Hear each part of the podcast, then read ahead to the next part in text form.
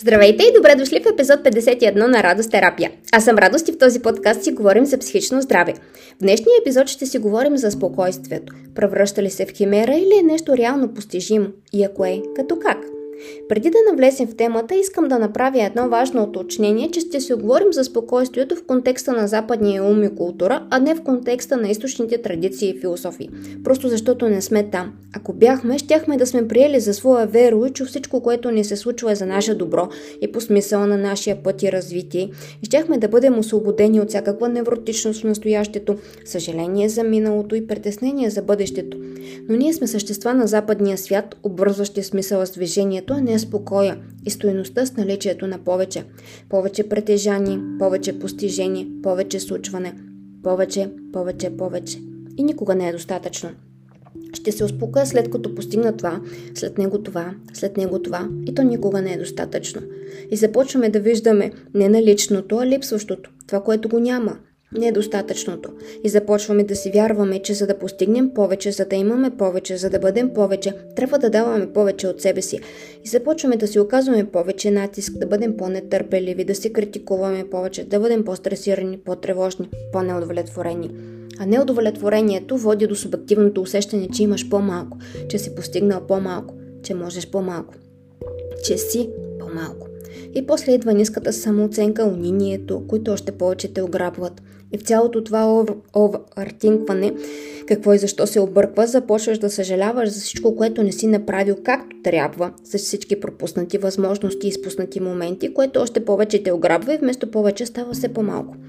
Понякога в цялата тази невротичност вземеш, че се мобилизираш, достигнеш до някакво велико прозрение какво е нужно да се промени и започнеш отново да драпаш нагоре.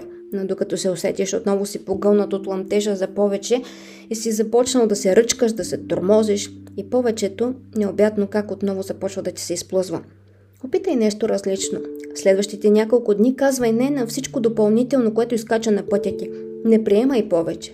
Остани си с толкова колкото е и виж какво ще стане това, което ни погубва, краде ни спокойствието и ни прави по-невротични. В повечето случаи не е едно голямо травмиращо нещо, а безброй малко неща, задължения, задачки от нашето ежедневие, на които ние нямаме коража да кажем не. За това как да се научим да казваме не, има друг специален епизод на Радост терапия. Ще оставя линк в описанието към него. Но да се върнем към този. Какво всъщност е спокойствието? Спокойствието се дефинира като липса на възбуда и оттам на притеснение, гняв прекомерно вълнение. Асоциира се именно с отсъствието на тези силни емоции се очаква, че когато те си отидат, спокойствието ще дойде. Другото, което се очаква, че това ще се случи от само себе си като естествен процес. Морето спира да се вълнува, когато течението отменя и то се успокоява. Само, че ние сме човеци, а не море. Ние живеем в една значително по-сложна среда, въздействаща ни по много по-сложен начин и стимулите отвън далеч не винаги имат миграционен характер. Появата на съзнание ни кара не само да възприемаме стимулите, но и да им предаваме определен смисъл. Това от своя страна поражда определени емоции в нас, включително гняв, безпокойство и вълнение. И колкото повече се вкопчваме смисъла, толкова повече се засилва емоцията. И ако ние я задържаме по този начин, значи за да се освободим от нея и да достигнем до спокойствието, не трябва да чакаме тя да си отиде. Трябва ние да си тръгнем от мястото, на което сме се срещнали. Или поне да се опитаме да се отлечим, като променим смисъл, който даваме на стимулите. Опитите да се внедрят източни практики, като медитация, например, с цел постигане на спокойствие, понякога внедряват повече напрежение, защото те не са тип, типични за западния човек. Той не изпълнява тези практики с лекота. Поне не в началото и изискват значителна доза усилие и понякога дори притеснение. Ама дали го правя правилно или укор? Явно не го правя както трябва, защото не ми се получава, което в крайна сметка не води до спокойствие. Спокойствието се асоциира и с още нещо. Липса на усилие или намалено усилие.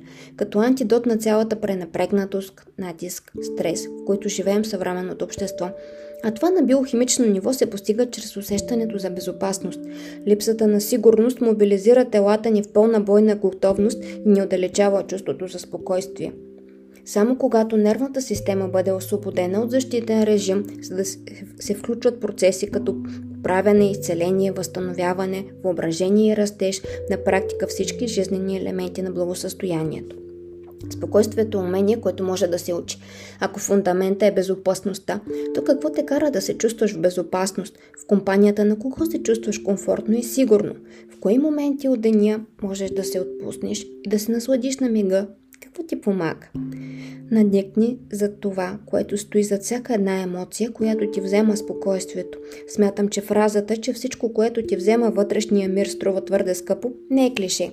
Какво стои зад гнева? Какво всъщност те ядосва? Че е нечестно, несправедливо, неправилно, нередно. Да, неприятно е, но реално опасно ли е? Каква всъщност е заплахата за теб? Това нещо ще има ли значение след 5 години? Ако отговорът ти е не, удалечи се, премести се.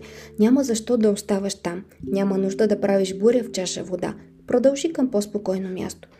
Какво стои зад притеснението? Страх, несигурност, неувереност, неяснота. Какво ще стане? Как ще стане? Дали ще стане? Какво може да се обърка? И какво ако не стане? И какво ако е тотален дизастър? Позволи си да грешиш, позволи си да опиташ, позволи си да учиш. Толкова ли е страшно да имаш опит?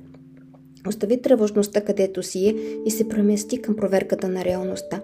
И какво все пак ще се случи? Я да видим.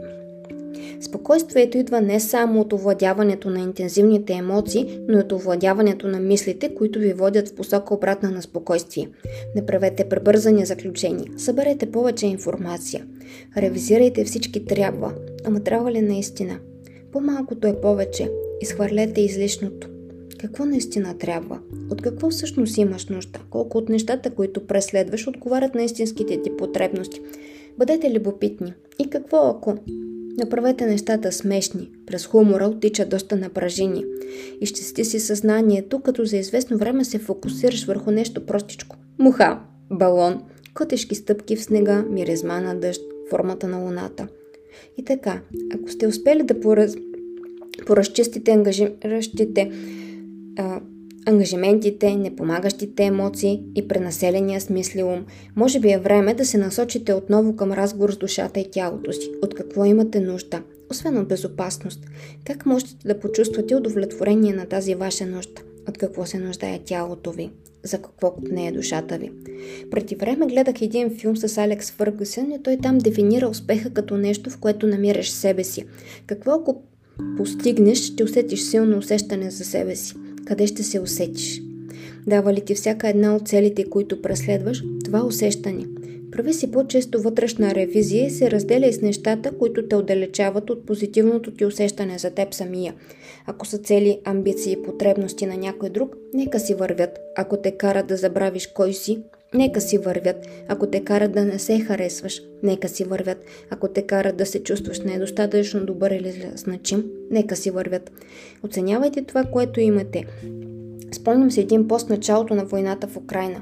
Същите тия хора, които сега бягат и спасяват децата си с малко пари, малко дрехи и много страх в душите си, преди няколко седмици са правили планове за море, нова кола, кредит, за куп неща, които сега се оказва, че не им трябват и не могат да вземат със себе си. Бъдете по-приемащи. Ние сме просто обикновени смъртни. Не се опитвайте да се превръщате в богове, които манипулират всичко случило се според техните прещевки и желания. Това изисква твърде много. Изтощава твърде много. Ненужно много. И ви взема радостта от пътя, от пътуването, от удивлението, от преживяването, от престигането, от настоящето. Защото нещата може да не са идеални, но все пак са хубави.